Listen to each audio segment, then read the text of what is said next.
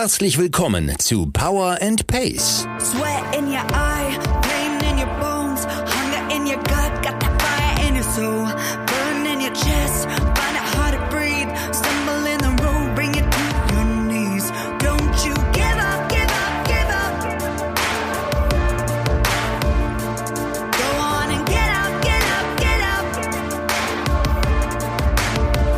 up, get up. Wir machen euch fit für die Saison. Mit Trainingsplänen und allem, was ihr braucht, um im Triathlon erfolgreich zu sein.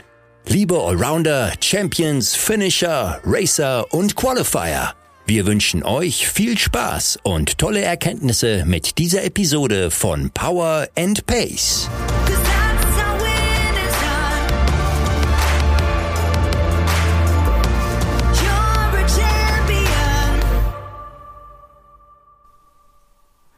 Wir sind zurück mit einer neuen Episode von Power and Pace Triathlon Training. Ich bin Jule Bartsch, mich kennt ihr jetzt vermutlich schon. Und wie so oft habe ich auch wieder einen Gast da, und zwar heute wieder eine Frau. Sarah Kholti nimmt sich heute die Zeit und spricht mit mir über die Vereinbarkeit von Training und Familie, aber nimmt uns auch mit auf die Strecke vom Ironman siebzig Komma drei Duisburg, wo sie nämlich Ende August ihre allererste Mitteldistanz nicht nur gefinisht hat, sondern unter fünf Stunden ins Ziel gebracht und damit den Altersklassensieg geholt hat. Ich bin absolut geflasht. Und an dieser Stelle, liebe Sarah, nochmal allerherzlichsten Glückwunsch zu dieser starken Leistung. Es freut mich noch mehr, dass du dann heute hier bist. Herzlich willkommen. Vielen Dank, vielen Dank für die Einleitung. Sehr gerne. Wir haben viel vor. Ich habe das Thema gerade schon angerissen. Das ist ja doch komplexer, wie wir jetzt im Vorgespräch auch kurz festgestellt haben, als man manchmal so denkt, weil Training ist ja bei dir sogar nicht nur Triathlon, sondern auch noch andere Sportarten. Und damit starten wir gleich.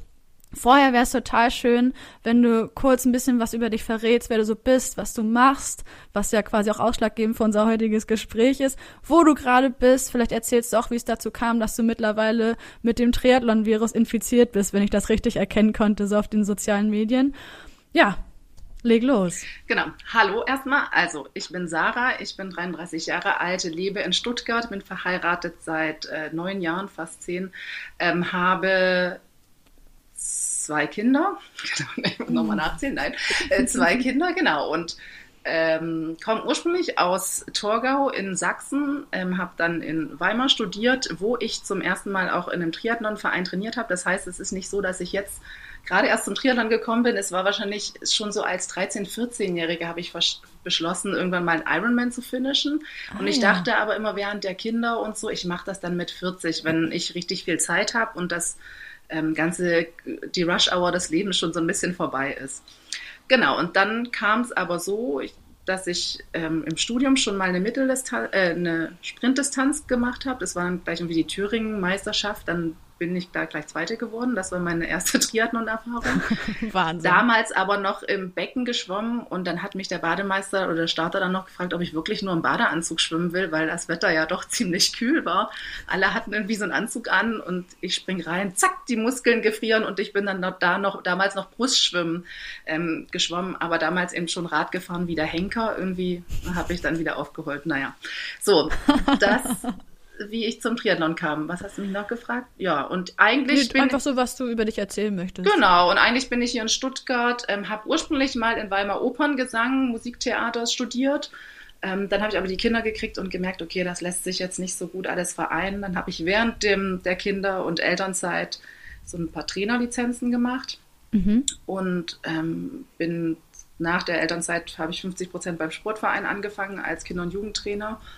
Und mache jetzt seit, ist schon das vorletzte Semester wieder angebrochen, ähm, noch ein Fernstudium im Sportmanagement, um eben nicht nur in der Sportpraxis zu arbeiten, sondern zukünftig auch ein bisschen am Schreibtisch zu sitzen und Sachen zu organisieren. Ja, super cool. Genau. Da sind wir Gleichgesinnte in der Branche, zumindest ja. was die Ausbildung vorangelagert betrifft. Sehr schön. Ja, ich habe es gerade schon gesagt, beziehungsweise mit den Worten eingeleitet, dass du deine erste Mitteldistanz gefinisht hast in einer Rekordzeit von vier Stunden einundfünfzig mhm. beim allerersten Mal vom siebzig Komma drei Duisburg. Mhm. Hammer. Jetzt ist es natürlich schon einen Moment her, aber jetzt nicht ewig her, dass das Event stattgefunden hat. Und ich weiß nicht, wie es dir geht. Ich kann nur von meiner ersten Mitteldistanz sprechen. Ich habe erst zwei offizielle gemacht, danach kam Corona. und die Emotionen, Erlebnisse und Erfahrungen, Eindrücke vom ersten Mal Mitteldistanz, finde ich, sind unvergesslich. Ja, also bei mir war es ja so, es wurde ja durch Corona nochmal verschoben. Also ich habe mich ja eigentlich mental wie zwei Jahre lang oder anderthalb Jahre darauf fokussiert und Energie gesammelt, aber nebenher halt immer noch diese Hyrox-Wettkämpfe gemacht. Also eigentlich mhm. habe ich zweitausendachtzehn mein erstes Hyrox-Event auch gleich gewonnen. Ähm, Und dann bin ich eigentlich mit einem Trainer hier in Stuttgart in Kontakt getreten und habe dem erzählt, dass ich ihn eigentlich mich mal für Hawaii qualifizieren will. So, das ist eines meiner Lebensträume und Ziele war so. Und dann haben wir halt so einen kleinen Stufenplan gemacht, wie wir da hinkommen. Wir haben halt irgendwie beschlossen, Hyrox ist wie immer mein Grundlagentraining, beziehungsweise für mich war es auch dadurch, dass es ganz gut gelaufen ist, war Hyrox die Sportart, mit der ich quasi mit den Preisgeldern mein Triathlon-Equipment ähm, finanziert habe. Ich weiß noch, die ersten Läufe, wo ich dann mal gemerkt habe, okay, ich bin vorne, Sarah, es gibt wieder ein Tausi, das ist schon wieder ein Tausi fürs neue Triathlon. Also ich, der, der Schritt eins war ja erstmal ein schnelles Zeitfahrrad, sich zu finanzieren, so in den letzten Jahren. Mhm. Ähm, natürlich arbeite ich auch, aber ich finde das irgendwie cool, mit Sport was zu verdienen, was ich dann wieder in den Sport reinstecke. Ähm, ja, genau. Und dann, ich hatte mich eben schon vor anderthalb Jahren wahrscheinlich für die, für die Mitteldistanz angemeldet. Und dann, ja, war es eben krass. Ich habe mich so gefreut, weil es eben eine Distanz und ein Sport ist, den ich noch nie ausprobiert habe. Und dann hatte ich nicht so viele Erwartungen an mich selbst. Also klar habe ich meine Trainingszeiten hochgerechnet und wusste davor, wenn es gut läuft, dann schaffe ich schon unter fünf Stunden. Mhm. Ähm, dann war es aber so regnerisch und so nass, dass ich mich einfach vor dem Wettkampf komplett davon freigemacht habe und gesagt habe, so, du versuchst jetzt einfach, was geht, du versuchst gesund ins Ziel zu kommen, aufzupassen bei den Überholvorgängen, weil das habe ich ja alles nicht geprobt. Also ich habe schon so trainiert, es war ja Corona und dann war, durfte ich ab und zu auch nicht arbeiten, weil die Kitas, in denen ich, ich bin so in vierzehn Kitas und mache motorische Frühförderung mit den Kids, durfte ich nicht mhm. arbeiten und dann waren meine Kinder natürlich auch beide zu Hause und dann bin ich viel in den Osten gefahren zu meinen Eltern und habe da trainiert und dann habe ich drei, vier Mal, halt immer im Abstand von wahrscheinlich zwei Wochen oder so, ohne Schwimmen und morgens früh aufgestanden und neunzig Kilometer Rad am Anschlag an, auf irgendeiner Bundesstraße gefahren. Und dann wusste ich, okay, ich kann die neunzig Kilometer in zwei Stunden zwanzig ungefähr fahren. Und dann bin ich immer so einen Mar- Halbmarathon in eins vierzig draufgelaufen. Und das war so meine Ausgangswerte, wo ich dachte, okay, das kann ich auf jeden Fall leisten. Und dann war mhm. ich halt völlig überrascht, wie viel Energie oder wie unrhythmisch das Radfahren eigentlich wird, wenn man immer überholen muss. Ähm, und dann wieder diese Lücke reißen lassen musst. Das heißt, du trittst rein Ach so, und, ja. und dann ordnest du dich wieder ein. Dann ist aber die Lücke ja vielleicht nicht gleich zwölf Meter groß. Und das mhm. hat mich schon genervt. Und dann war es halt total nass. Ich konnte die Kurven nicht so schnell fahren, wie ich wollte. Ja, also deswegen war die Ra- bei der Radzeit, denke ich, im Nachhinein habe ich wahrscheinlich so ähm, zehn bis fünfzehn Minuten verloren. Also ich habe dann Oha. zwei Stunden dreißig gebraucht. Ähm, ja. habe ich schon wie Immer voll an. Eine sehr gute, eine sehr, ja. sehr gute Zeit. Darüber, glaube ich, brauchen wir nicht diskutieren. Ja, wobei dann meine, mein, mein Radverkäufer, der immer so ein bisschen meine Raddaten analysiert, der sagt dann, ja, da hättest, hättest du schon mal ein bisschen, dann gibt es da so einen Trainingsstresscore oder was es da immer so angibt, da hätte schon eine null Komma neun stehen können und dann hättest du trotzdem noch einen schnellen Halbmarathon laufen können und so. Und also ich habe das schon gemerkt, meine Durchschnittswattleistung war nicht so, also ich weiß ungefähr, ich kann zweihundertfünfzig, zweihundertsechzig Watt schon für zwei Stunden ungefähr treten und das habe ich da jetzt ja gar nicht gemacht, weil ich ja immer wieder bremsen und pumpen mhm. und so, also das, da gibt's auf, ist auf jeden Fall ausbaufähig. Auf der anderen Seite kam mir das Wetter, glaube ich, entgegen, weil ich eben relativ groß und schwer bin und auch nicht so ausgekühlt bin. Ich weiß, dass viele Männer schon auch aufgehört haben, weil mhm. denen einfach so kalt geworden ist. Ja, und man kann eben immer nur das machen, was die Bedingungen auch zulassen. Ne? Ich meine, vieles ist tagesformabhängig, das weiß, glaube ich, jeder, der zuhört und jeder, genau. der auch schon mal einen Triathlon gemacht hat. Und wenn die Witterungsbedingungen aber nicht so sind, wie man sich das wünscht, dann guckt man halt, was drin ist. Das war bei meiner olympischen Distanz jetzt zum Saisonabschluss genauso. Es hat auf, auf gut Deutsch geregelt, geregnet wie aus Kübeln. Und dann war ich aber entspannt und dachte, ja, was soll ich machen? Ja. Das regnet jetzt und ich bin gut drauf, dann gucken wir, was dabei rumkommt. Und dann ist es halt so. Ja, da geht man auf jeden Fall mit einer anderen Grundentspannung rein. Also es war schon so, dass ich, ich hatte zum Beispiel so einen ganz billigen Decathlon Ähm, Neoprenanzug, von dem ich gar nicht wusste, ob der überhaupt Wettkampf zugelassen ist. Aber mhm. ich bin einen Tag vorher hingefahren mit meiner Schwester und dann habe ich das den Leuten da bei der Anmeldung gezeigt und die so, ja, wissen wir jetzt auch nicht. Hm, und ja, frag mal dort und dort. Und bin ich an drei verschiedene Stellen gelaufen, bis ich dann beschlossen habe, okay, ich kaufe mir jetzt hier einfach nochmal einen neuen Neoprenanzug. Oha, okay. Und dann habe ich den noch im Hotelpool getestet und musste dann da eigentlich schon so ein bisschen lachen, weil sich das angefühlt hat, wirklich wie flupsch, mein Mittelkörper geht nach oben. Und ähm, dann dachte ich so, ja, okay, also jetzt kann ich nicht mehr viel falsch machen beim Schwimmen. Und es war aber quasi aber mein erstes eigentlich ähm, im Wettkampf Freiwasserschwimmen. Das war dann für mich schon auch eine völlig neue Erfahrung. Und dann hat sich der Start am Morgen dann irgendwie noch eine halbe Stunde nach hinten verlegt, weil die, weiß ich nicht, irgendwie mit den Straßen Probleme hatten, die freizugeben. Oder jedenfalls saßen wir dann da und dann dachte ich, ach, ist auch einfach schön in so, bei so einem Breitensport-Event mitzumachen, weil beim, beim Hyrox ist irgendwie in den letzten Jahren dann ja so gewesen, immer Elite Wave und immer pro Kategorie und immer wusste ich, was ich schon mal da geleistet habe und das mhm. immer wieder abzurufen. Und das war irgendwie eine andere Entspannung davor. Klar, jetzt, wenn ich wieder eine Mitteldistanz mache, dann weiß ich irgendwann, ah, ich will jetzt auf jeden Fall unter fünf Stunden bleiben, weil das habe ich ja schon mal irgendwie geschafft. Außer der Berg, ja. die, außer der Kurs ist total hügelig oder was, wo ich dann weiß, ja, dann verliere ich da ein bisschen Zeit. Naja, auf jeden Fall bin ich ins Wasser gesprungen. Es war immer nur zwei Leute. Ähm, zusammen aller fünf Sekunden, mhm. spring rein, flutsch, also man musste so einen Körper reinmachen, erstmal mhm. die Brille verrutscht und erstmal ah, die erste so Bande reingeschwommen vor Aufregung. Oh, weia. Und dann haben sich, glaube ich, die Startblöcke so ein bisschen verschoben, also dass auch langsamere und schnellere ähm, Schwimmer haben sich vermixt. Die ersten, weiß ich nicht, wie viele hundert Meter bin ich ständig an Leute dran geschwommen, auf Leute drauf geschwommen, weil ich das gar nicht gewohnt war, ständig nach vorne zu gucken und wer jetzt rechts und links ist. Und ich war halt irgendwie, dann dachte ich, Sarah, du musst dich jetzt beruhigen. Da habe ich mich mhm. beruhigt und mir vorgestellt, ich schwimme wie eine ganz normale Schwimmeinheit ähm, und habe mich halt irgendwie treiben lassen. Dementsprechend war dann die Schwimmzeit auch nicht so super schnell, vor allem, weil ich mit Neoprenanzug wird man ja eigentlich als schlechter Schwimmer schneller. Und ich war halt genauso, wie ich sonst im Becken geschwommen bin mit dem Neoprenanzug.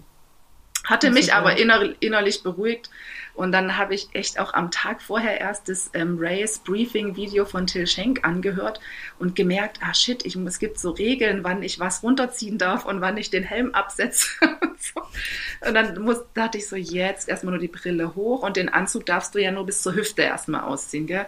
Genau. Also wenn man da reinrennt und dann Wechselzone rein, dann habe ich mir eingebläut, noch nachts immer erst den Helm aufsetzen und schließen, bevor du alles anderes Ach so. machst, weil dafür kannst du ja anscheinend auch disqualifiziert werden. Mhm. Also meine größte Angst war auch, dass ich irgendwas falsch mache und wegen irgendeinem doofen Fehler so eine Karte bekomme und dann Da die Angst hat, glaube ich, jeder. Ich habe immer Angst, dass ich Windschatten fahre, ohne, ja, also obwohl genau. ich drauf achte, weil ich, ich denke so Pi mal Daumen, wo sind jetzt hier zwölf Meter? Das weiß ich nicht. Wenn ihr eine nachmisst, pff, ja, genau. keine Garantie. Und das war dann beim, beim Radfahren tatsächlich so, dass diese Kampfrichter relativ oft bei mir waren. Ich weiß auch nicht warum, aber mhm. und dann dachte ich so immer, hm, jetzt immer schön bremsen, dass der Abstand bleibt. Naja, ähm, wo waren wir denn stehen geblieben? Genau, und dann schwimmen raus und dann hat es übelst schon geregnet und dann dachte ich, fahre ich jetzt einfach nur mit meinem Anzug oder ziehe ich noch die ähm, Weste drüber und dann habe ich ähm, die Jacke drüber gezogen und eben los. Dann wusste ich auch erstmal vor Aufregung nicht, wo ich jetzt aufs Rad steigen muss, erstmal diese Leute da ran. Ich bin aus der Wechselzone raus und da war auch wie so eine Linie, ich dachte, das ist vielleicht schon das, das Zeitstopp-Ding. Ich gefragt, darf ich jetzt hier aufsteigen? Nee, nee, sie müssen weiter rennen. Und ich, hat, ich kann zum Beispiel auch, das habe ich auch nie geübt, in diese Schuhe beim, also barfuß loszulaufen und dann während, das habe ich auch nicht gemacht, Schuhe angezogen, klack, klack, klack, klack, klack. Und dann, bis ich, ich hatte, dachte, davor hatte ich Angst, weil ich dachte, oh nein, shit, wenn ich jetzt die Einzige bin, die da so behilfsmäßig auf dieses Rad aufsteigt. Aber alle sind so aufgestiegen, naja. Ja, das auf der Distanz, glaube ich, zumindest als Age-Grouper macht das nicht unbedingt den Unterschied. Ja. Wenn du natürlich jetzt weiter vorne deine Altersklassen gewinnen möchtest und so, sind das so Sachen, wo du halt krass Zeit sparst, wenn du das perfektioniert hast. Aber ich kann es zum Beispiel nicht. Ah, okay. Ja, ich habe ich... aber auch vorne in meinen Altersklassen noch nichts verloren. Ja, ja. Nee, genau. Ja, und dann kam das Radfahren. Es war halt, wie gesagt, wahnsinnig nass und ich habe versucht, also meine Triathlon-Jungs haben mir geraten, die erste Stunde soll ich easy machen und mhm. ähm, nicht, nicht zu viel riskieren. Ja, da waren halt noch verhältnismäßig wenige Leute auf der Strecke, aber schon da habe ich, weil mit fünfunddreißig Minuten im Vergleich zu dem, was ich auf dem Rad leisten kann, habe ich trotzdem relativ viele Leute eigentlich überholt immer. Und in der zweiten Runde, es waren zwei fünfundvierzig Kilometer Schleifen, wurde es halt noch schlimmer, weil dann auf einmal die Strecke total voll war und ich war fast nur am Überholen und dann... Ach, krass. ja, also das war dann eigentlich noch unrhythmischer, weil ich dachte, ich kann jetzt nicht die ganze Zeit mehr Aufwand treten. Ich muss ja auch mal kurz wieder reinfahren. Und ich hatte zum Beispiel auch nicht geübt, Verpflegung aufzunehmen in diesen Zonen und bin da auch einfach durchgefahren. Ähm, dann hatte ich auch so ein, ein noch einen Riegel mit, mit, der hatte fünfhundert Kalorien und dachte ich, den habe ich gerade so geschafft zu essen, aber ich habe mir geschworen, nie wieder nehme ich Riegel auf dem Rad, weil mhm. du das Zeug isst und das wird immer mehr im Mund und dann Wasser hinterher spülen und der Puls ist ja dann doch ein bisschen weiter oben, also das ist jetzt nicht bei hundertsiebzig oder so, aber ich fand das trotzdem ultra nervig, also das war so ein Learning, dass ich dachte, also nie wieder feste Nahrung, also und ich habe im Nachhinein auch gemerkt, also bei der Mitteldistanz bin ich gerade wahrscheinlich mit meiner schlampigen Ernährungsstrategie durchgekommen. Also mhm. das heißt Strategie, ich hatte ja jetzt auch nicht weiter was geprobt. Ähm, außer, also ich, ja, dass ich üben muss, mehr diese hochkalorischen Gels zu essen und gucken muss, wie das mein Magen verträgt. Also mhm. das war auch so ein Learning. Ich habe viele Fehler gemacht. Na, würde ich gar nicht unbedingt sagen, dass das Fehler sind, aber ich glaube, du hast extrem viele Erkenntnisse gesammelt. Das macht Björn ja auch immer so schön, also der betont das immer so, dass alles, was einem so in Anführungszeichen sauer aufstößt im Wettkampf, sind alles nur Erkenntnisse, aus denen du lernen kannst. Ja. Und da kannst du eigentlich nur dankbar sein, dass es dir passiert ist. Also weil vielleicht wäre es dir im nächsten, im nächsten Mal, beim nächsten Mal wäre es dir vielleicht passiert und das kannst du halt jetzt schon verhindern, weil du diese, diese Erfahrung machen durftest. Das finde ich immer sehr schön. Das stimmt. Also, und eine Sache, die mich fast wahnsinnig gemacht hat, ist, ich hatte diese, ich muss ja diese Startnummer hinten tragen beim Radfahren. Mhm. Ähm, und irgendwie hat, war die so läpperig geworden von dem, von dem Regen, dass die dann plötzlich nur noch an einer so einer Halterung gehangen hat. Ui. Und ich alle fünf Minuten hinten getestet. Ich habe versucht, irgendwie nochmal so in den Gummi reinzustecken. Und dann habe ich immer wieder getastet, ob das Ding noch dranhängt. Das war meine größte Angst, dass mir das Ding abfliegt. Und dachte ich, wie bescheuert ist das? Jetzt fährst du hier ein Rennen und denkst alle fünf Minuten, dass dir deine Startnummer abgeflattert ist.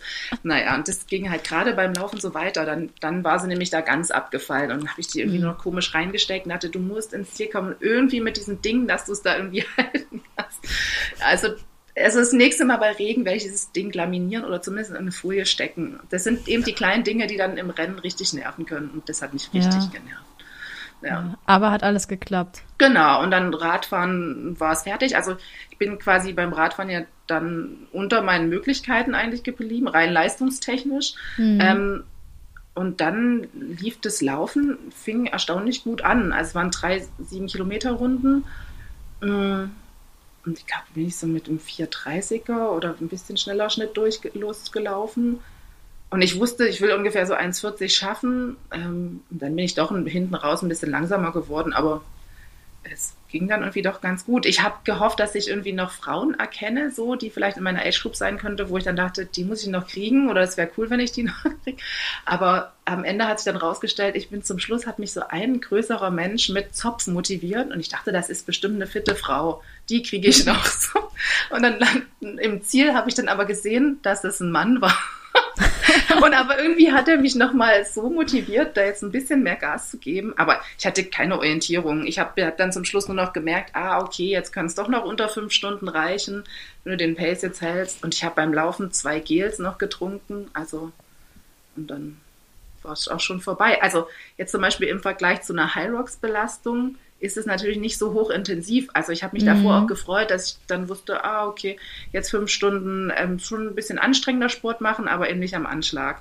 Ähm, ja. Und ich, meine Schwester hat auch danach gesagt, die hat mich so beobachtet und hat gesagt, ja, Sarah, beim Hyrox bist du mal völlig tot und jetzt läufst du da ins Ziel und bist fröhlich. Klar ist es, ich hatte das Gefühl, die zwei Tage danach vom Nervensystem und so war ich so anders exhausted als nach einem Hyrox-Ding, aber auch muskelkatermäßig und so war das nicht so krass wie jetzt nach einem Hyrox-Wettkampf. Das fand ich schon interessant zu sehen. So. Ja, ich meine, bei Hyrox hast du natürlich auch diese hinter aufeinanderfolgenden Belastungsspitzen, ne? Genau. Das ist ja auch so, dass man ganz oft sagt, also ich will da jetzt nicht weiter drauf eingehen, ja. weil heute soll es um Triathlon ja, ja, genau. gehen, aber da dient ja auch die Lauf, also die ein Kilometer Laufstrecken immer zur Erholung, dass man das möglichst professionalisiert und optimiert, dass man da wirklich dann auch mal durchatmen kann, bevor man sich da an die nächste Station be, äh, begibt.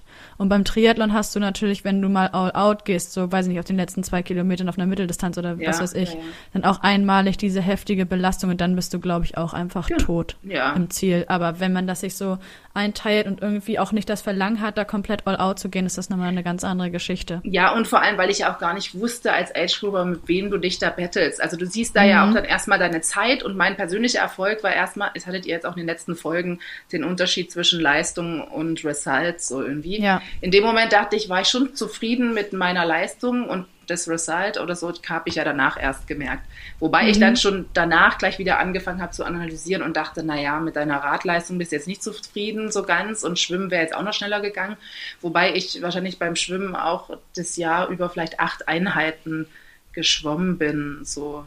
Und ja. meine Schwimmeinheiten haben auch quasi keine Struktur. Ich springe dann einfach rein. Ich weiß, ich habe jetzt vierzig Minuten Zeit, ähm, bis ich wieder zu den Kindern muss und dann schwimme ich meistens einfach. Also so Techniktraining. Ich versuche mich schon zu konzentrieren, dass ich ähm, dann schön den, die Arme nach vorne strecke und so rollen lasse oder wie die Schwimmer sagen. Ähm, ich versuche dann mir halt immer noch was anzugucken online oder so und denke, mhm. ah, darauf könntest du jetzt mal achten. Aber ich habe, ich besitze sowas gar nicht bis jetzt, so ein Poolboy oder so. Ich habe eine Schwimmbrille und eine Bademütze und einen Badeanzug. Und seit der Mitteldistanz auch einen Neoprenanzug. Naja. Ja, siehst du, sehr gut. Dann haben wir einen sehr schönen, ausführlichen Bericht von dir pro Disziplin bekommen. Das ist cool, so ja. mal da die Erkenntnisse eben rauszuhören, die du machen durftest jetzt auf der ersten Mitteldistanz. Mhm. Jetzt habe ich auch mitbekommen, kurz nach Finish in Duisburg quasi stand ja auch die Slotvergabe an. Mhm. Und wir waren da kurz im Kontakt, bevor du den Slot angenommen hast und dann auch nachdem du den Slot angenommen hast. Das heißt, es steht auf jeden Fall fest, du fliegst nächstes Jahr nach Sankt George, nach Utah zur siebzig Punkt drei W M. Welche, um jetzt mal zum hauptsächlichen Thema zu kommen, welche Absprachen und Abstimmungen trefft ihr da innerhalb eurer Familie und vor allen Dingen zwischen dir und deinem Mann, damit die Gestaltung deiner Vorbereitung optimal funktionieren kann, aber auch welche Absprachen trefft ihr so, damit die Gestaltung in welchem Sinne auch immer überhaupt stattfinden kann? Also jetzt für nächstes Jahr ähm, Utah ist es so, dass ich habe jetzt ja quasi erstmal die fünfhundert Euro gezahlt für den Startplatz, die das kostet. Und jetzt ist aber unsere Absprache, okay, wir werden als Familiensystem da nichts drauf bezahlen. Wenn ich das machen will, dann muss ich das äh, mit Sponsoren finanzieren. Mhm. So, also das ist jetzt meine Challenge für mich selbst, bis nächstes Jahr genügend Leute zu finden, dass ich den Flug zahlen kann, ähm, Hotelkosten da und was auch immer noch alles anfällt. So. Mhm. Das ist irgendwie so Punkt eins. Und es ist schon so, dass jetzt mein Mann auch, eigentlich will ja ursprünglich, mache ich ja alles, um eine Langdistanz zu finishen. Und jetzt hat er bestimmt ja. vor drei, vier Monaten hatten wir mal ein sehr ernstes Gespräch. Also man muss sagen, durch Corona haben sich meine Trainingsumfänge organisch schon steigern können, weil ich einfach mehr Zeit hatte. Und seit einem Jahr habe ich eine Rolle zu Hause. Und er hat aber gesagt, ihm wurde dieser ganze Sportfokus zu viel. So, und er hat gesagt, bis hierhin ist okay und Mitteldistanz ähm, und mit zwölf Stunden, dreizehn Stunden Training die Woche ist es okay. Aber wenn jetzt jedes Wochenende eine sechs Stunden Radausfahrt ist, also wie es jetzt auch oft gekommen ist oder zum Beispiel wir waren im Urlaub und ich habe das Rennrad mitgehabt oder es geht dann immer darum, darf ich mein Rennrad mitnehmen? Und dann fahre ich bestimmt jeden zweiten Tag morgens, stehe ich dann um fünf auf und fahre zwei, drei Stunden Rad.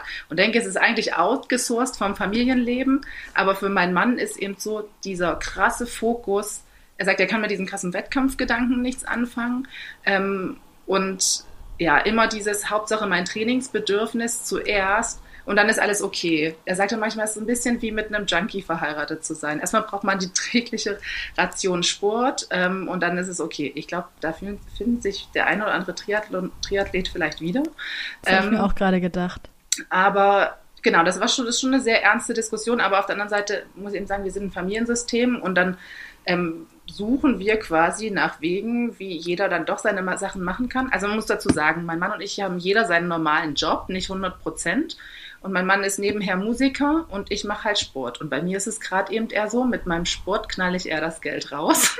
Und als Musiker kommt halt über Geld rein. Und auch hier werden sich viele wiederfinden. Genau.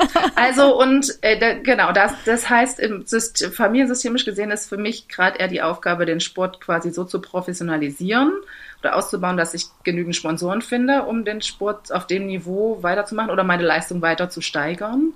Ähm, also ich wüsste jetzt zum Beispiel aktuell, ich könnte diese vier Kilometer schwimmen und danach hundertachtzig Kilometer Radfahren für die Langdistanz. Das wüsste ich, dass ich das durchhalten kann. Und wenn, weil ich es unbedingt will, würde ich wahrscheinlich den ersten Teil vom Marathon rennen und dann würde ich halt zur Not laufen. So. Aber jetzt ist es ja so, wenn ich nach Hawaii will, damit, selbst als Age-Grouper, qualifiziere ich mich nicht. Das heißt, dieses Projekt ist so ein bisschen nochmal nach hinten geschoben und ich würde jetzt eben erstmal gucken, wie ich mich, vor allem geht's, bei mir geht es beim Hyrox und auch beim Triathlon letztlich um die Optimierung meiner Laufleistung. Also, der Rest ist schon so ganz okay. Also, denke ich, ist der... Nicht tiefstapeln, auch typisch für Triathleten. Ja, ist, wir machen hier eine Stereotypen. Ist der einige, bin ich einigermaßen konkurrenzfähig, ja. Also ich würde mich eben ja selber auch als Multisportlerin bezeichnen und Triathlon an sich ist ja auch ein Multisport, also so, ja. Ja. Genau, und zum Glück habe ich einen Trainer, der sagt, äh, wir machen Schwerpunkt Regeneration. Also ähm, das, er sagt immer, die guten Leute erkennt man daran, dass man sie eher bremsen muss und das ist halt bei mir auf jeden Fall so. Also mhm. ich würde auch sagen, am zuhausesten ähm, fühle ich mich auf dem Fahrrad, weshalb ich auch Stichpunkt, wie man jetzt Training mit Familie verbindet, ich versuche eben alles im Alltag ähm, auf dem Rad zu machen. Ist dann teilweise auch wieder nervig für die, für die Familie, weil in den Sommerurlauben, wenn wir am Wochenende irgendwo hinfahren, in den Sommermonaten, sage ich dann ganz oft, alles, was so unter hundert Kilometer ist, ach, kann ich da nicht zwei Stunden vorher losfahren? Dann treffen wir uns da zum Kaffee und dann sind wir pünktlich da, so, also, oder ihr kommt hinterher. Und manchmal mhm. ist dann eben so, ach, können wir jetzt nicht einfach mit den Öffis fahren oder alle zusammen ganz normal ins Auto steigen, wie jede normale Familie? Und da weiß ich eben schon, dass ich auf irgendeine Art auch eine extreme Person in der Beziehung bin.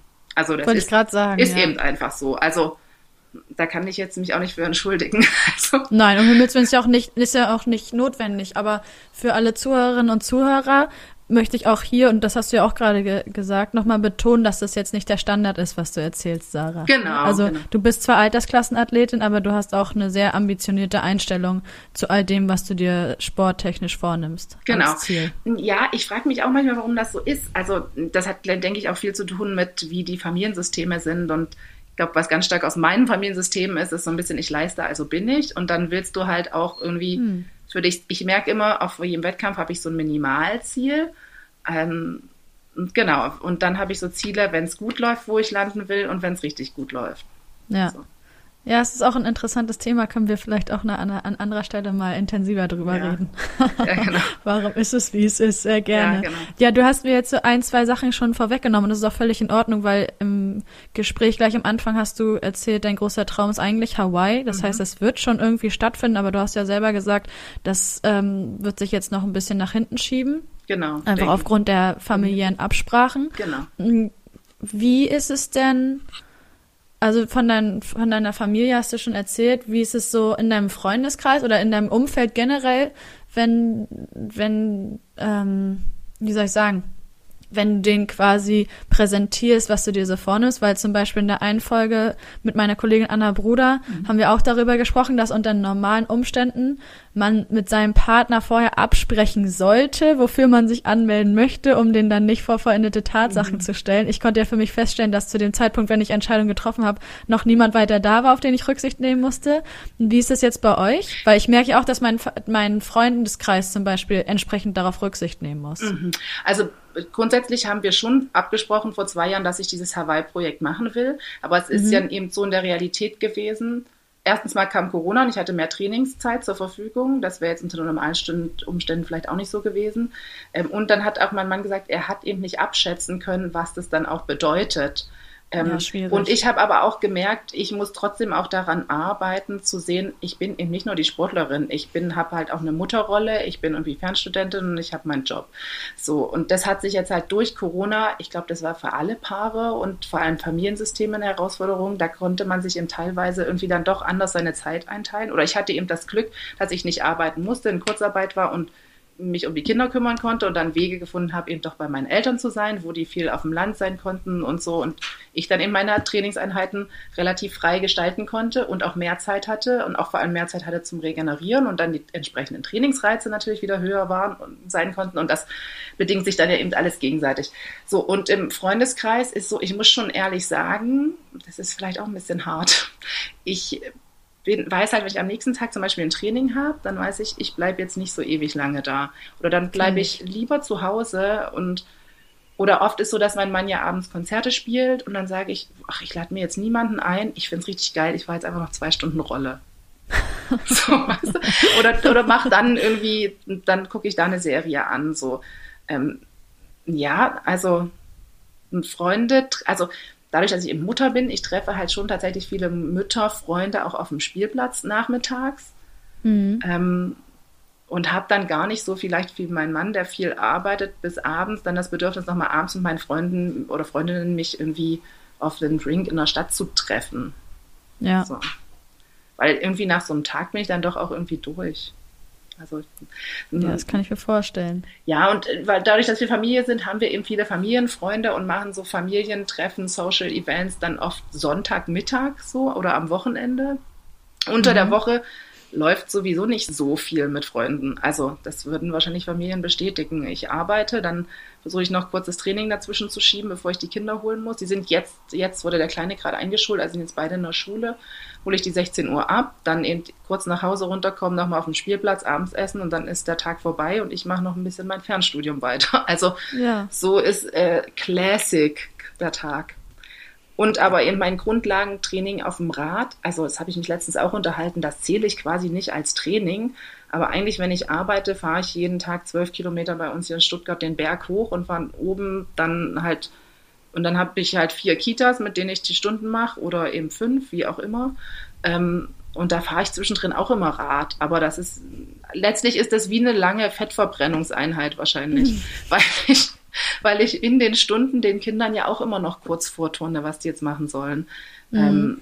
Ähm, ja, genau. Und deswegen, ich habe mich witzigerweise jetzt vor kurzem gerade bin ich ein Straßenradrennen gefahren und habe mich mit dieser Elisabeth Brandauer, das zwei, da waren zwei Mädels, die in Tokio jetzt dabei waren, sind da auch gestartet.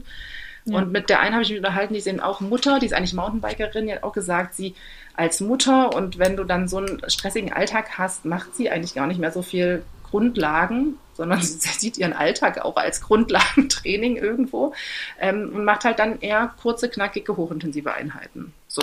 Und das ist das, vielleicht eine erleichternde Erkenntnis. Das ist auch mein Ansatz. Ja. Gut. Also ich finde, auch wenn du eine knackige Stunde auf, das sagt man ja immer wieder, auf der Zwift-Rolle fährst, das ersetzt schon wie zwei Stunden draußen fahren, finde ich. Also von der Intensität wahrscheinlich würde. Ja, also bei der Formel... Ja. Müsste man jetzt mal Björn Giesmann fragen. Wollte ich gerade sagen, bei der Formel bin ich mir nicht ganz so sicher, inwiefern das Hand in Hand geht, dass man Ist-Gleich-Zeichen dazwischen schreiben kann. Aber wir haben ja im Vorgespräch auch kurz drüber gesprochen, dass es sich immer mehr durchsetzt, auch Sport, vor dem sportwissenschaftlichen Hintergrund, dass dieses viel hilft, viel im Triathlon langsam Schritt für Schritt vielleicht teilweise sogar ad acta gelegt wird bei einigen ähm, Trainingsphilosophien. Mhm. Und unser Coach Björn Giesmann es eben auch so macht, dass kurz und knackig, beziehungsweise kurz und dann eben ein paar Intensitätsspitzen offensichtlich, wie jetzt die erste richtige Power and Pace Saison mit äh, offiziellen Wettkämpfen gezeigt hat, auch anschlägt. Ja. Das ist total gut. Also ich bin jetzt zum Beispiel... Vor Duisburg war so die Strategie, dass ich einen Langlauf in der Woche, also zwanzig Kilometer plus gelaufen bin und dann eine Bahneinheit, mit, die waren dann maximal so fünf, sechs Kilometer mhm. mit Intervallen und dann halt am Wochenende ein Hyrox-Training, wo ich dann quasi aber laufe, aber mit anderen hochintensiven Übungen dazwischen. Und ja. so, also ich, das würde wahrscheinlich jeder t- Übertrainingstriathlet, der im Übertraining nicht sagen, die laufen ja dann quasi teilweise zweimal, früh und abends und weiß ich nicht, oder zumindest jeden zweiten Tag auf jeden Fall, also ja, genau. Aber, ich Aber bin, es scheint ja zu funktionieren. Ja, es, bei mir hat es jetzt funktioniert. Ich bin halt auch insgesamt relativ schwer, ich bin jetzt ja nicht so der Läufertyp, deswegen würden das wahrscheinlich meine Bandstrukturen und auch alles nicht aushalten, denke ich. Ich würde es auch nicht ausprobieren an deiner Stelle. Aber du hast jetzt schon mehrmals betont, dass du dich am meisten auf dem Rad zu Hause ja, fühlst. Genau. Und im Vorgespräch haben wir auch mal über Zwift gesprochen, dass du meinst, da sind halt schon Programme dabei, die wirklich heftig sind. Mhm. Was ich ja neben den Programmen auch noch super cool finde. Und an der Stelle sei mal gesagt, dass auch diese Folge wieder von Zwift präsentiert wird. Ähm, dass man eben gleichzeitig, während man sein Training da absolviert, sehen kann, wie viele Leute aus verschiedensten Ländern der Welt einfach auch gerade unterwegs sind. Da sind Leute aus Australien, bei denen ist es teilweise acht Stunden später. Oder welche aus den U S A, die sind quasi gerade aufgestanden. Also das ist echt Hammer. Und irgendwie macht halt diese virtuelle Darstellung der Trainingsprogramme nochmal doppelt so viel Spaß, als wenn ich jetzt mit meiner normalen Indoor-Cycling-App da trainieren würde. Also es motiviert mich schon extrem, einfach diese virtuellen Welten da durch, zu durchfahren. Und in Vorbereitung auf das Allgäu-Camp war es für mich zum Beispiel, wie gesagt, ein absolutes... Ja, ein absoluter Gewinn, virtuell Berge zu fahren und so wellige Strecken zu absolvieren, weil ich eben im Allgäu merken konnte, dass ich auf die Berge anscheinend ganz gut vorbereitet war, obwohl ich sonst, wenn ich draußen am Deich fahre, gegen Wind fahre, aber halt sonst nur flach.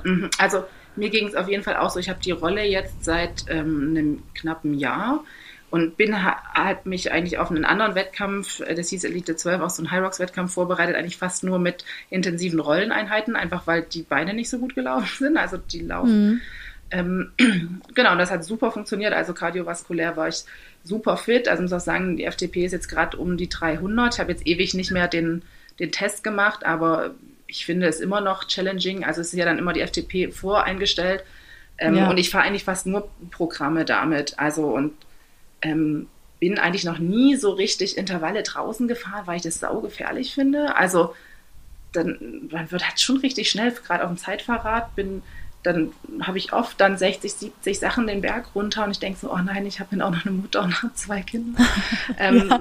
Und dann, wenn die Bremsen irgendwie schon so ein bisschen leicht abgenutzt sind, also ja, man muss das auch immer alles in Stand halten, aber da bin ich, also meine Idealvorstellung wäre, ich hätte immer so einen Mechaniker, der mir das Rad dann hinstellt und auch immer zum Wettkampf mitbringt, weil mhm. im Auto dann immer auseinanderbauen und dann denke ich immer, oh, habe ich das jetzt wieder alles richtig zusammengeschraubt und hält das alles und so. Naja, auf jeden Fall, ähm, hat mich, finde ich, Zwift auch fit gemacht. Ich habe jetzt im Sommer auch mal so eine vierundzwanzig-Stunden-Charity-Radtour gemacht und zu merken, dass dann alles, wenn man eine gewisse Grundlage hat und dann irgendwie eine, so ein Event eben mal machen will unbedingt, oder hat, meine Erfahrung ist, dass dann man es auch einfach machen kann. also, ja, ähm, ja. So, und Zwift hat, ich finde das super. Also so krasse, intensive Sachen kriege ich eben einfach zu Hause nicht hin. Auch gerade, wer ja in der Stadt wohnt, fährst du erstmal eine halbe Stunde raus. Ähm, die ganze Zeit, die du dafür brauchst bei entsprechender Witterung, ehe du dich angezogen hast und so. Also schon, ich liebe dieses Trainingstool. Ja, und vor allem vor dem Hintergrund, dass du so viele Rollen inne hast. Du hast es jetzt schon mehrmals gesagt, du bist natürlich erstmal Sarah, aber dann bist du Athletin, auch Triathletin, Mutter, Ehefrau, Studentin.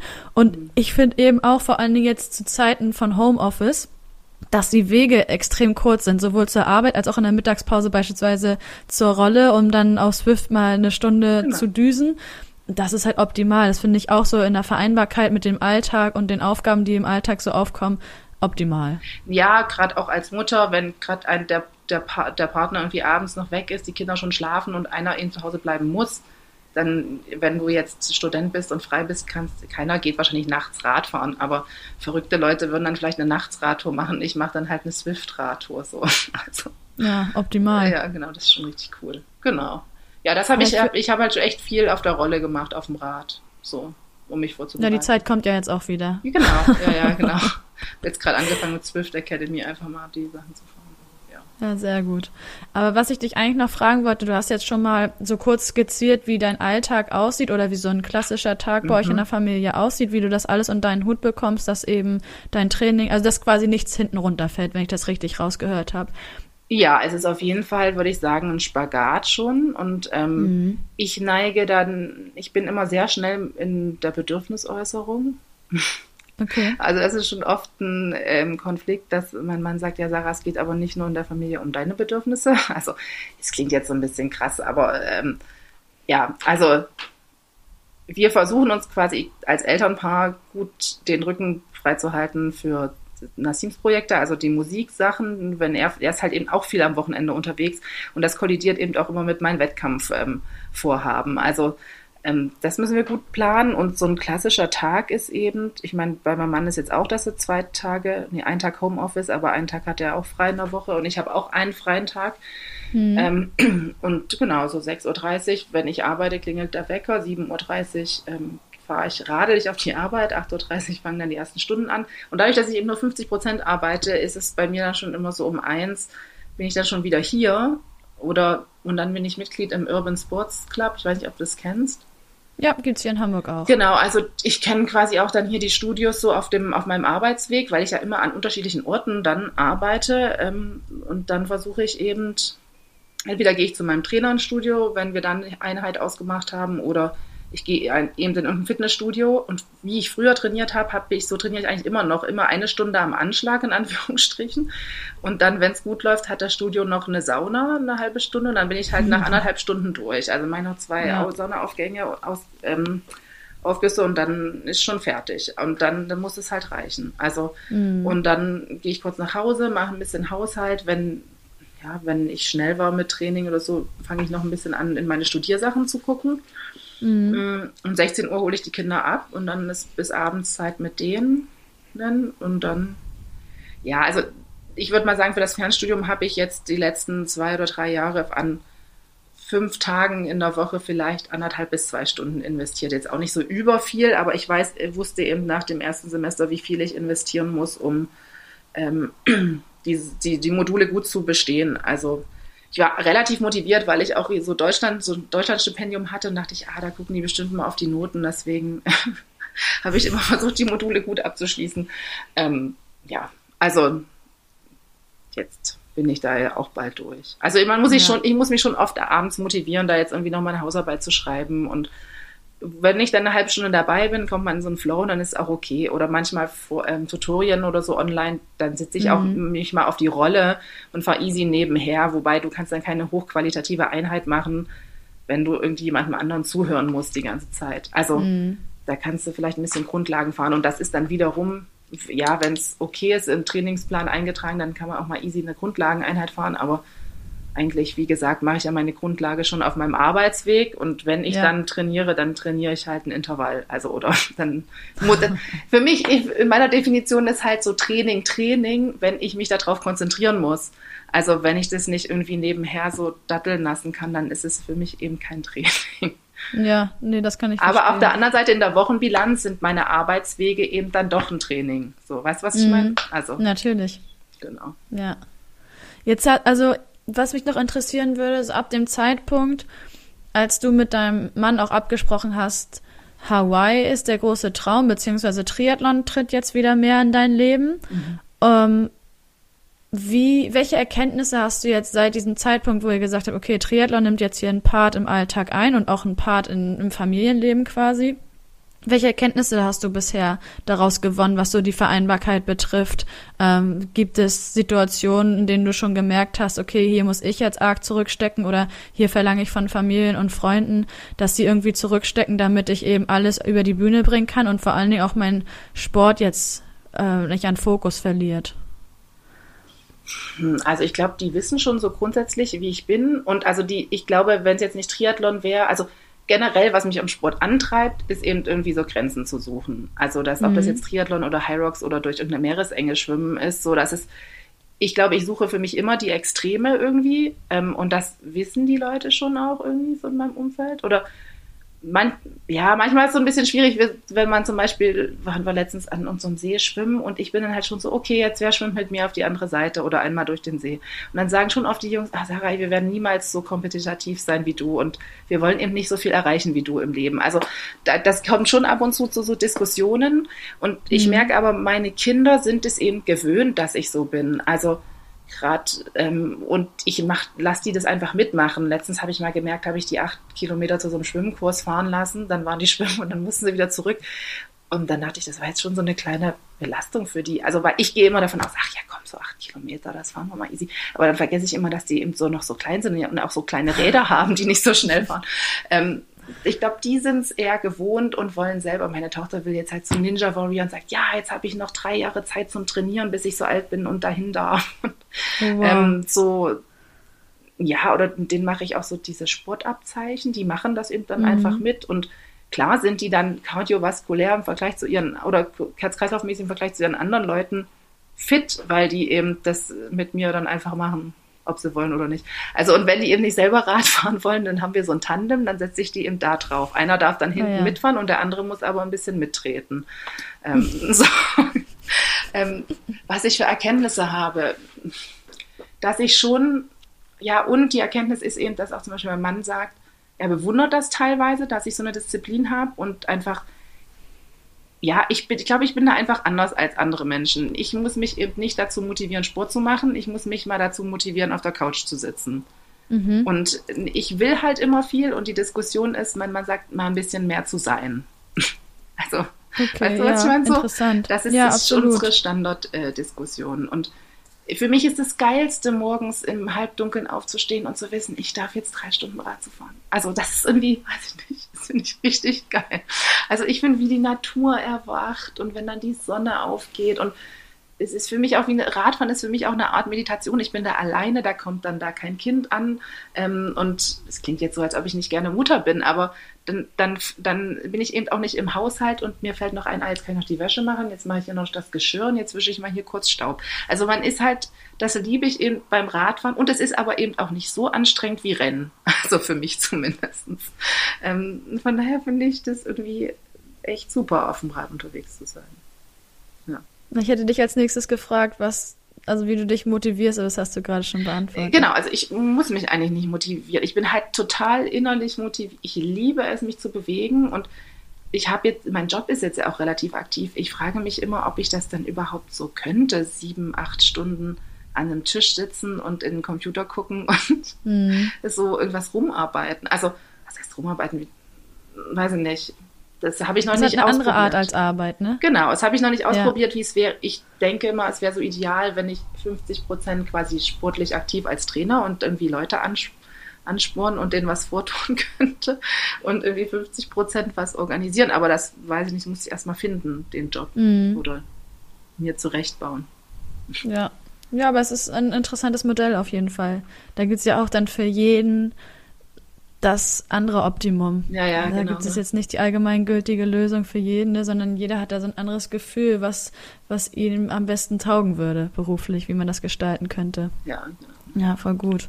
Also damit sind wir eigentlich schon bei meinem letzten Punkt, weil ich glaube, mit dir habe ich da echt eine sehr interessante Gesprächspartnerin, die auch besonders ist. Also ich glaube, im Triathlon sind wir sowieso alle sehr, also jeder ist individuell, ja, keine Frage, aber auch im Triathlon fällt natürlich auf, dass wir total verschieden sind, total individuell, was unsere Trainingsgestaltung betrifft, was aber auch so die Vereinbarkeit von Alltag, sei es Familie, Job, Training oder äh, Selbstständigkeit, was natürlich auch ein Job ist, ja, aber ja, Selbstständigkeit ja. und Training und so weiter ist, ähm, sodass natürlich jetzt mit, mit unserem Gespräch wir nicht den optimalen Weg vorbeten wollen, dass es genauso mhm. klappt, wie Sarah Kholti das macht, ne? Aber an alle Zuhörerinnen und Zuhörer, hier ist ein Beispiel, wie es halt aktuell klappt, wie du, Sarah, das alles unter einen Hut bekommst, jeden Tag als Mutter, Athletin, Studentin, Ehefrau, deinen Alltag zu bewältigen, obwohl bewältigen auch so negativ konnotiert ja, jetzt klingt.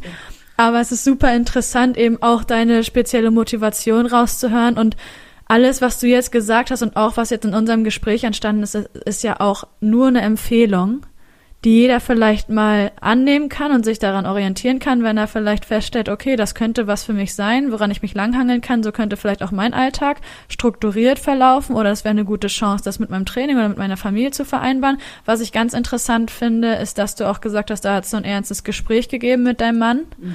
dass man sich mal wirklich vor Augen führt, was ist hier Phase, wie können wir als Familie das weiter stemmen.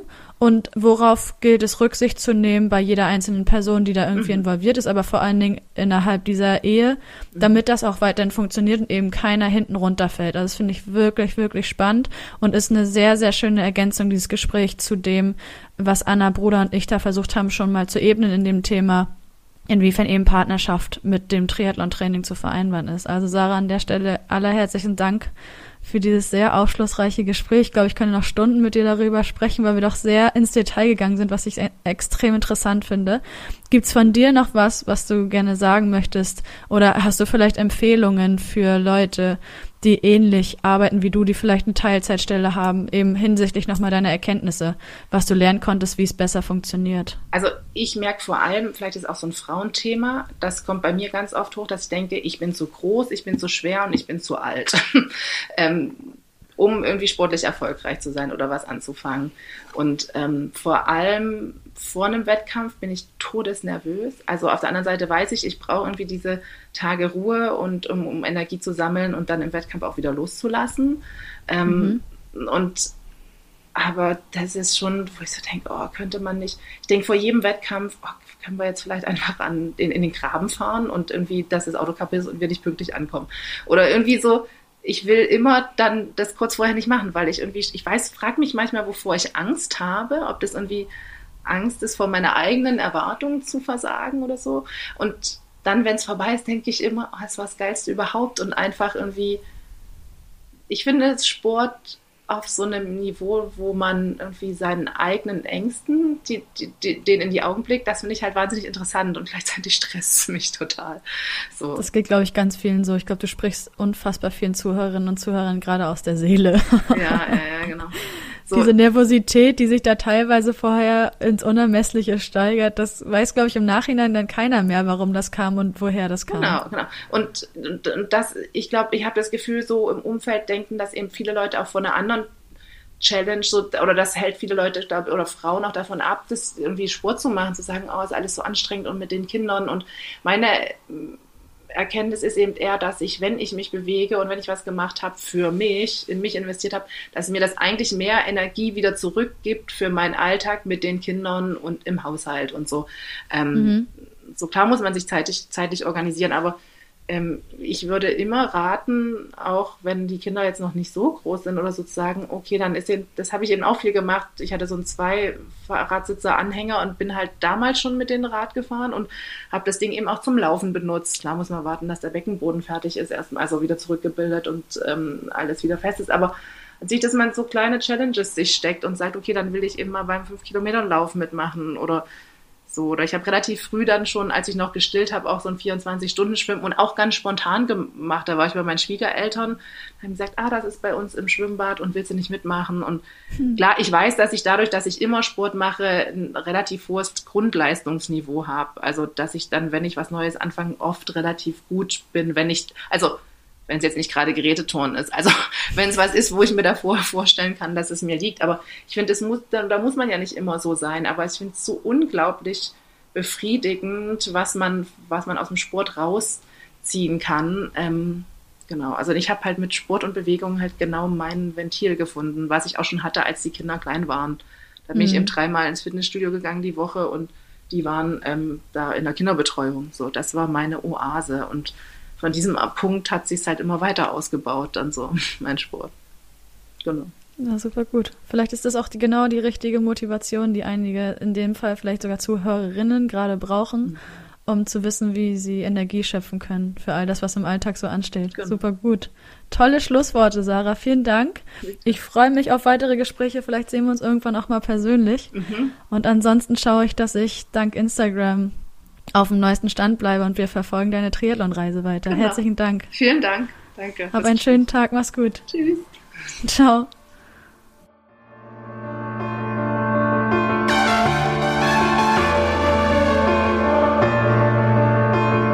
Sweat in your eye, pain in your bones, hunger in your gut, got that fire in your soul, burn in your chest, find it hard to breathe, stumble in the road, bring it to your knees. Don't you give up, give up, give up. Go on and get up, get up, get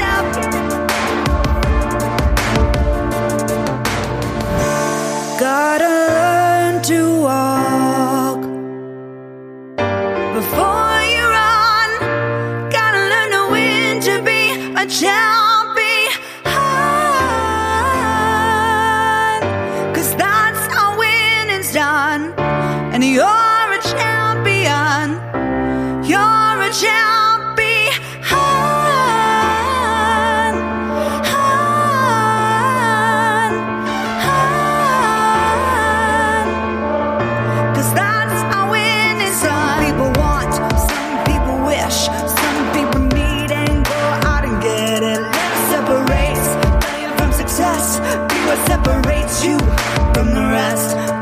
Get it, get it, get it.